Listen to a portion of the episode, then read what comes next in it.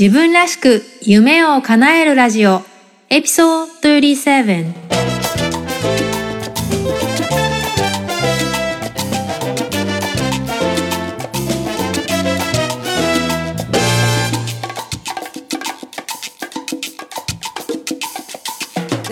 皆さんこんにちは。サンディエゴメイです。いかがお過ごしですか？自分らしく夢を叶えるラジオ。この番組は自分の強みを活かして理想の働き方と生活スタイルを実現する素敵な皆さんを応援する番組です。さて、えー、私が尊敬する起業家、オンラインマーケターで、エイミー・ポートフィールという人がいるんですけれども、彼女もサンディエゴに住んでいて、本当ね、サンディエゴはオンライン起業家で成功してる人が多いところで、私もそんないい木をえー、いただいてもっと頑張れたらなと思ってるんですけれどもそのエイミーのポッドキャストっていうのがオンラインマーケティングをテーマにしたポッドキャストなんですけどそこでインスタグラムのマーケティングの話になった時にインスタグラムでは絵文字を使うのがいいっていう話になったんですね。で絵文字って昔は英語ではエモティコンとかって言ってたんですよ。絵文字とイモーションっていう感情っていう意味とアイコンですね。を掛け合わせた言葉と思うんですけどエモティコンって昔は言われてたんですけど最近はエモージってそのまま日本語のまま言うんですよね。でなんかどうやら彼らの感覚によるとエモティコンっていうよりはエモジーって言った方がなんかちょっと若者的なんか今っぽい感じがするらしくって。なんで割とエモエモジっていう言葉は英語の中でも定着してるんですよね。なんか意外とそういうこう日本の文化とか単語ってアメリカの中でも使われることがあって、まあ、この文化のブランド力の高さっていうのを感じますよね。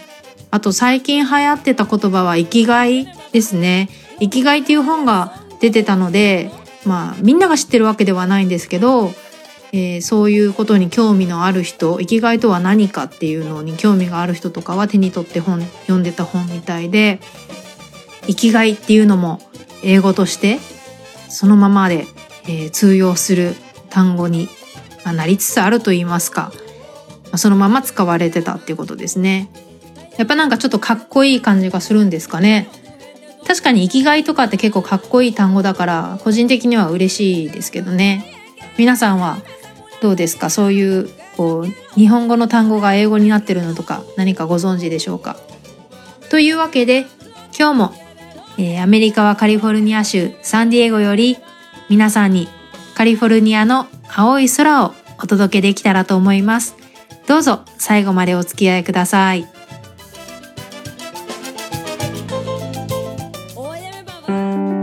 自分らしく夢を叶える今日は自分の力を疑う癖とどう付き合うかというテーマでお話したいと思います。実際に私に起こったある土曜日の夜の出来事をちょっとお話ししてみようと思うんですけれども、まあ自分が今いるオフィス兼スタジオ、ベッドも置いてるんですけど、土曜日の夜にですね、そこで一人で悶々と考えている自分がいたんですね。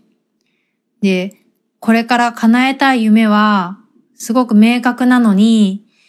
自分にはその才能が備わってないんじゃないか。自分の努力は無駄になってしまうんじゃないかって不安に感じてしまって動けなくなってたんです。皆さんにも似たような経験ありますか？自分の可能性とか能力を疑ってしまうことって実はどんなに成功してもどんなに有名になっても逃げられない現象らしいんですね。例えば、あんなに成功してるレディー・ガワでさえ精神的不安定に陥ることがあるっていうのをネットフリックスのドキュメンタリーで見て衝撃を受けたんですね。まあ、もちろん、ある程度成功とか経験を重ねていくうちに不安の波っていうのに揉まれる時間は減ると思うんですよ。自力で本来のポジティブな状況に素早く戻れるようになっていくものだと思います。ただ、えー、私が尊敬するオンライン起業家のマリー・フォーリオも言ってたように、自分の能力への不安や不信は死ぬまで付きまとうものだ。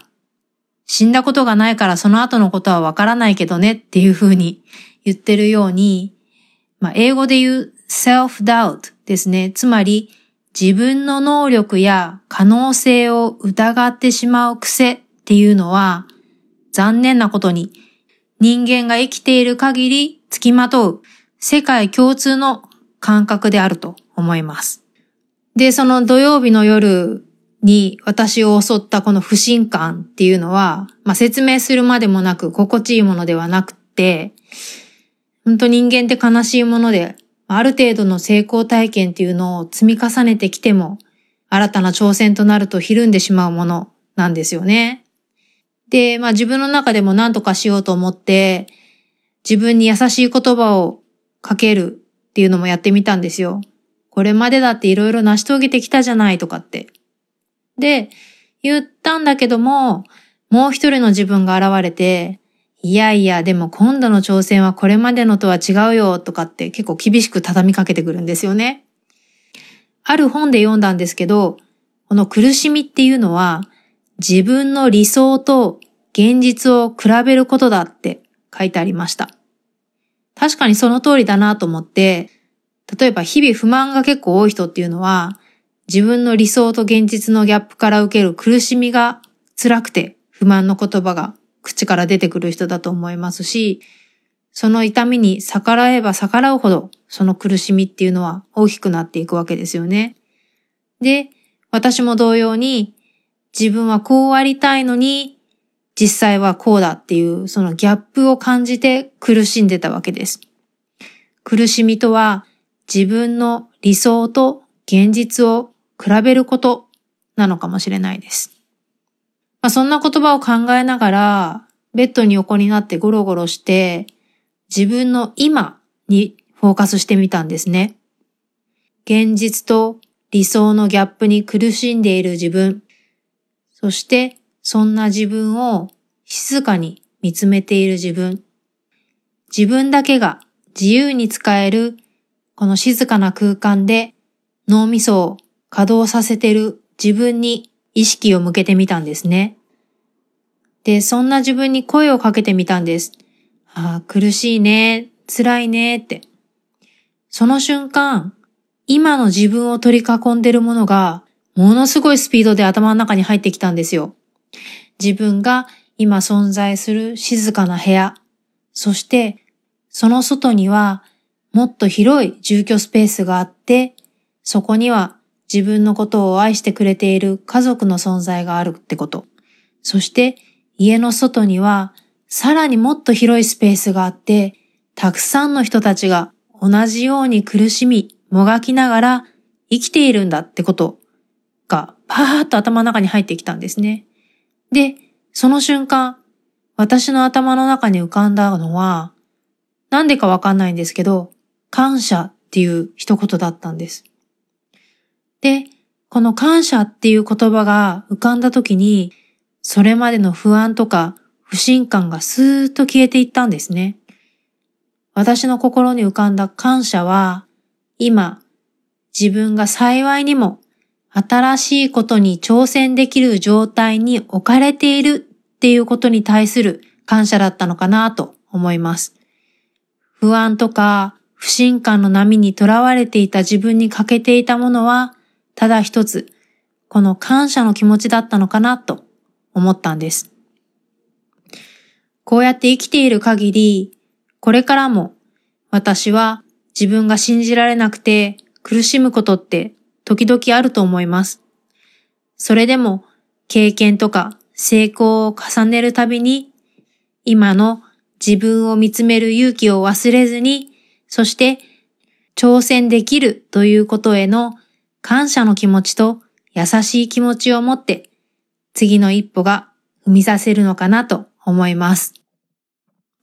皆さんも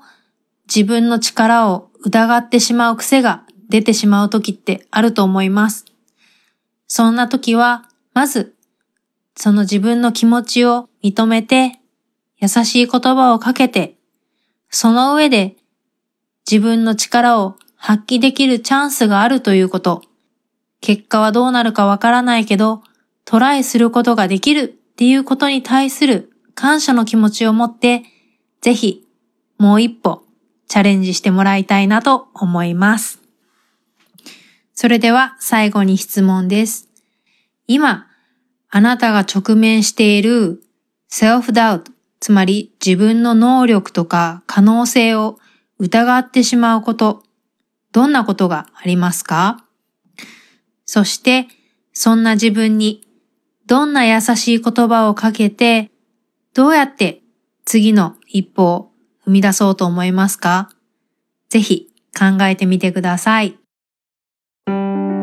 自分らしく夢を叶える。今日の番組楽しんでいただけましたでしょうか？この番組でご紹介している内容は、ウェブサイト www.sandiegomay.com の中でも、ブログの記事としてご紹介していますので、ぜひそちらもご覧ください。それからウェブサイト上では、無料でダウンロードして利用できるワークもいくつかご準備してますので、ぜひダウンロードして活用してみてください。また、えー、サンディエゴメイのメルマガでは皆さんに元気の出る、そして役に立つ情報を発信していますので、ぜひこちらも購読してみてください。自分らしく夢を叶えるラジオ。自分の強みを活かして理想の働き方と生活スタイルを実現していきましょう。今日も最後までお付き合いいただきましてありがとうございました。それでは次回もお楽しみに。Have a great day! Bye bye!